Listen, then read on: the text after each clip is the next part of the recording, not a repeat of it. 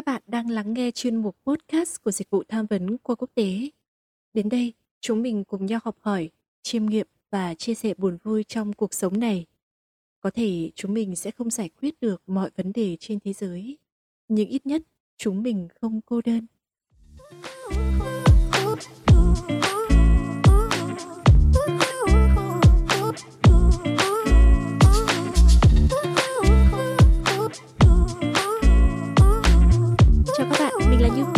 TV tham vấn và là host của podcast này. Hy vọng các bạn sẽ có những giây phút thư giãn và hữu ích khi được đồng hành cùng chúng mình. Và chủ đề ngày hôm nay của chúng ta thì sẽ không đề cập tới một rối loạn tâm lý nào hết cả, nhưng nó có thể coi là một hành vi, hiện tượng và nếu kéo dài, nó có thể trở thành thói quen.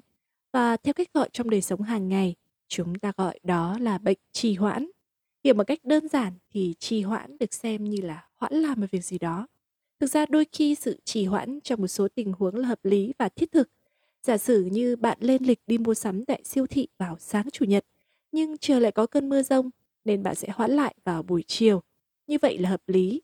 Xong có những công việc và kế hoạch bạn biết là nó quan trọng lắm hoặc bắt buộc phải thực hiện, xong bạn không tài nào có thể thực hiện ngay, cứ trì hoãn nó hết ngày này đến ngày khác, thậm chí hết tháng này đến tháng khác, hết năm này đến năm khác.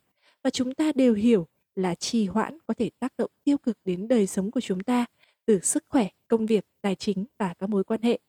Vì vậy mà chủ đề hôm nay muốn bàn về nguồn gốc của sự trì hoãn, những nguyên nhân của nó và chỉ khi nào chúng ta biết được nguyên nhân thì chúng ta mới có cách khắc phục để vượt qua nó. Trì hoãn là một thuật ngữ được sử dụng trong tâm lý học, dùng để chỉ thói quen trì hoãn các nhiệm vụ hoặc hoạt động ưu tiên của một người và thay thế chúng bằng các hoạt động có tầm quan trọng thứ yếu. Nó có thể là một dấu hiệu của một rối loạn tâm lý tiềm ẩn và có những nghiên cứu khác cho thấy mối liên hệ nhân quả có thể có giữa sự trì hoãn và các rối loạn về hành vi như là lo lắng này, tự ti, cầu toàn, buồn chán và thờ ơ cũng như tính bốc đồng. Vậy theo các bạn có những nguyên nhân nào dẫn đến việc các bạn trì hoãn? Mình nghĩ có một số nguyên nhân như thế này và bạn thử xem bạn ở trong trường hợp nào nhé. Thứ nhất là trì hoãn bởi hậu quả không đến ngay, nghĩa là bạn trì hoãn bởi các bạn thấy rằng là hậu quả thì không xảy ra tức thì. Thử nhớ lại hồi đi học nhé, bạn không làm bài hoặc không thuộc bài, ngay lập tức hôm sau sẽ bị ghi sổ, thậm chí viết bằng kiểm điểm, mời gặp phụ huynh. Chà chà nghe ra thì sợ, đúng hôm nào và có mà dám trì hoãn. Nhưng bây giờ thì sao nhỉ? Ồ, rõ ràng là lịch thi vẫn còn chưa đến ngày cơ mà. Việc đạt chứng chỉ tiếng Anh cũng có ai bắt mình phải đạt được ngay đâu. Cũng có ai o ép, có ai khống chế mình phải làm đâu mà. Mặc dù thế thì bạn vẫn hiểu rằng kỳ thi thì đến gần rồi và khối lượng kiến thức sẽ ngập ngụa và cơ hội việc làm của bạn sẽ bó hẹp dần. Thậm chí bạn có thể lãng phí tiền bạc khi bạn chưa có chứng chỉ tiếng Anh. Vậy đó là một nguyên nhân nó có thể gây ra tình trạng nước đến chân mới nhảy và chúng ta sẽ bị ngập ngụa với đống công việc khi deadline tới gần. Thứ hai là trì hoãn bởi vì có những thứ hấp dẫn đáp ứng ngay tức thì chúng ta. Thực ra mình nghĩ là một cách tự nhiên thôi, chúng ta hầu như bị hấp dẫn, bị lôi cuốn vào những thứ mang lại cảm giác thoải mái, thích thú ngay lập tức hơn là những cảm giác đó trong tương lai. Mình sẽ lấy một ví dụ nhé. Kỳ thi thì sắp tới gần và bạn sẽ phải tập trung để học ôn nhưng ôi trời ơi bộ phim trên Netflix mới ra khiến bạn không thể đừng nó khiến bạn trì hoãn lại việc học hay bạn quyết định giảm cân và kiêng ăn đồ ngọt nhưng bỗng nhiên bạn không thể khuất phục được bởi lời mời gọi của món bánh bạn yêu thích. Xong chỉ hoãn nó lại xảy ra. Có khi nó lại xảy ra vì một nguyên nhân là do một nỗi sợ các bạn các bạn có biết đấy là nỗi sợ gì không? Nỗi sợ ấy mang tên là nỗi sợ thất bại. Thực ra thì có ai có thể dám nói mạnh mồm rằng mình không hề mảnh may đắn đo khi nghĩ đến sự thất bại. Có thể là bởi vì công việc và nhiệm vụ dự án mà bạn đang làm ấy, nó có thể mới mẻ và nó không hề quen thuộc với các bạn. Và việc sợ thất bại nó có thể đến từ một trải nghiệm trong quá khứ, trải nghiệm về sự không thành công. Nó giống như một sang chấn khiến bạn trì hoãn. Chẳng hạn như có lần bạn đã thất bại khi trình bày một vấn đề gì đó trước đám đông và rồi trải nghiệm đó làm bạn xấu hổ và thế là bạn cứ trì hoãn không muốn phát biểu trước đám đông một lần nào nữa đôi khi thì nỗi sợ thất bại lại đến từ việc đầu óc của bạn luôn tràn ngập suy nghĩ rằng mình yếu kém và không có năng lực nó có thể đến từ những lời phàn nàn những lời chê trách thường xuyên hay sự kỳ vọng quá cao của những người xung quanh. Vậy là chúng ta cứ chần chừ và dẫn đến việc trì hoãn. Cuối cùng thì theo mình trì hoãn có thể đến từ nguyên nhân là chúng ta bị quá tải với những công việc, đi cùng với đó là những nghĩa vụ và những trách nhiệm. Điều đó khiến chúng ta bị áp lực, lo lắng, thậm chí bị tê liệt và kết quả là chúng ta trì hoãn. Có thể lấy một ví dụ như thế này. Một bạn sinh viên năm cuối phải hoàn thành môn học, báo cáo thực tập và những dự án công việc bạn ấy làm thêm bên ngoài. Bên cạnh đó là những mong đợi, những mong muốn, những kỳ vọng từ gia đình. Và chưa kể ở thời điểm đó thì những chuyện xảy ra trong xung đột, những cái mâu thuẫn của bạn ấy với người bạn thân nhất bấy lâu nay. Vậy là sự quá tải các những cái thông tin này khiến bạn ấy bị choáng ngợp, những cái căng thẳng bị tăng cường và thế là bạn ấy chỉ hoãn những công việc quan trọng đang cần phải hoàn thành. Vậy là mình đã cùng các bạn điểm qua một số nguyên nhân dẫn đến việc trì hoãn và ngay bây giờ sẽ là khoảng thời gian nghỉ ngơi trước khi chúng ta sẽ cùng nói về những phương pháp để vượt qua nó.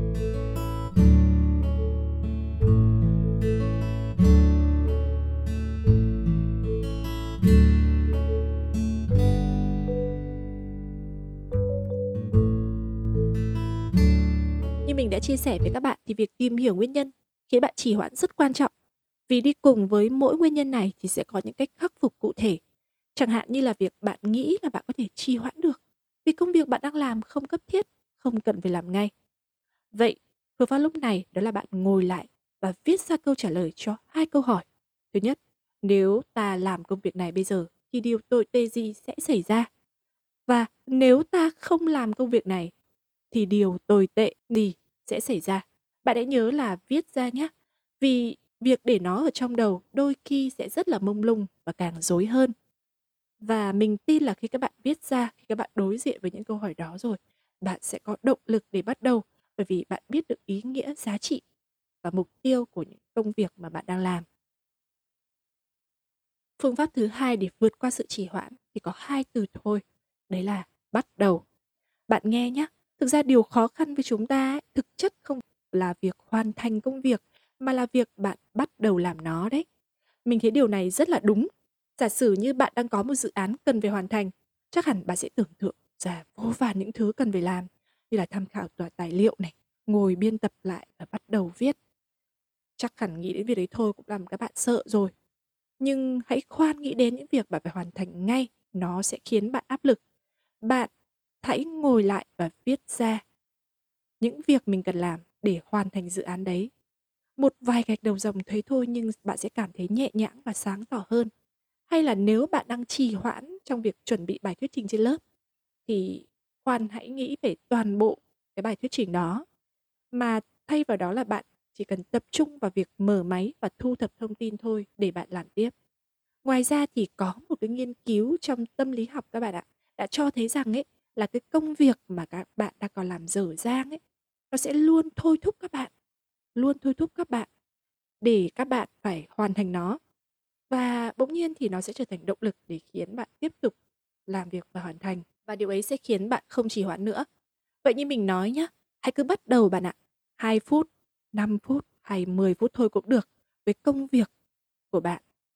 Còn hơn là chúng ta không làm gì cả. Và tiếp tục nhé, như mình đã nói thì có lúc bạn sẽ cảm thấy quá tải và không biết nên bắt đầu như thế nào. Vậy bạn hãy chỉ định mức độ ưu tiên đối với từng việc trong danh mục các công việc của bạn và các bạn cần lưu ý là danh mục công việc cần hoàn thành trong mỗi thời điểm đừng quá dài nhé. Và theo ý kiến của mình thì việc lựa chọn ra ba việc quan trọng trong mỗi ngày là phù hợp. Điều ấy sẽ khiến bạn tập trung và bớt căng thẳng hơn. Và có một lưu ý rất quan trọng. Vì sao mình lại nói như vậy? Vì thực ra ấy, thì các bạn biết đấy, năng lượng và sự tập trung của con người theo nghiên cứu thì có giới hạn thôi. Dĩ nhiên là điều này cũng tùy thuộc vào khả năng của mỗi người. Nhưng các bạn cứ thử để ý mà xem sự tập trung của chúng ta khó có thể liên tục trong nhiều giờ. Điều mình muốn nói với các bạn ở đây đó là việc mà chúng ta dành năng lượng này, sự tập trung vào những việc quan trọng và cần thiết trong một ngày. Và dĩ nhiên rồi, nếu mà bạn dành thời gian để chơi game hay xem phim hay bất kể hoạt động nào thay vì những công việc bạn đang cần phải làm ấy thì lúc đó bộ não của chúng ta vẫn phải hoạt động chứ. Ai bảo không hoạt động nào. Và đương nhiên khi bạn sử dụng năng lượng của bạn cho những việc đó thì bạn sẽ chẳng còn chút sức lực nào khi phải hoàn thành những công việc bạn cần phải làm. Đương nhiên là mình vẫn ủng hộ và hoan nghênh bạn nào có thể vừa đảm bảo những hoạt động giải trí và những công việc của bạn. Nhưng hãy lưu ý là bạn hãy sử dụng và tận dụng hợp lý nguồn năng lượng, tránh lãng phí nó nhé. Và một điều quan trọng là khi các bạn đặt danh mục công việc cần làm rồi thì các bạn hãy đặt thời gian cho từng việc ấy. Các bạn biết không, việc đặt thời gian, giới hạn thời gian cho mỗi việc sẽ giúp bạn giảm thiểu được sự trì trệ về nhận thức và chúng ta sẽ có xu hướng tập trung hành động để hoàn thiện nó hơn. Mình lấy một ví dụ như thế này. Bạn là sinh viên và sẽ có một bài kiểm tra vào tuần sau. Khi mà bạn không giới hạn về thời gian ấy, bạn sẽ không thể bắt đầu ôn bài ngay. Rồi khi bạn không giới hạn về thời gian cho buổi học ôn của bạn thì có lẽ bạn sẽ lãng phí thời gian. Vậy bạn hãy thử 45 phút để ôn bài.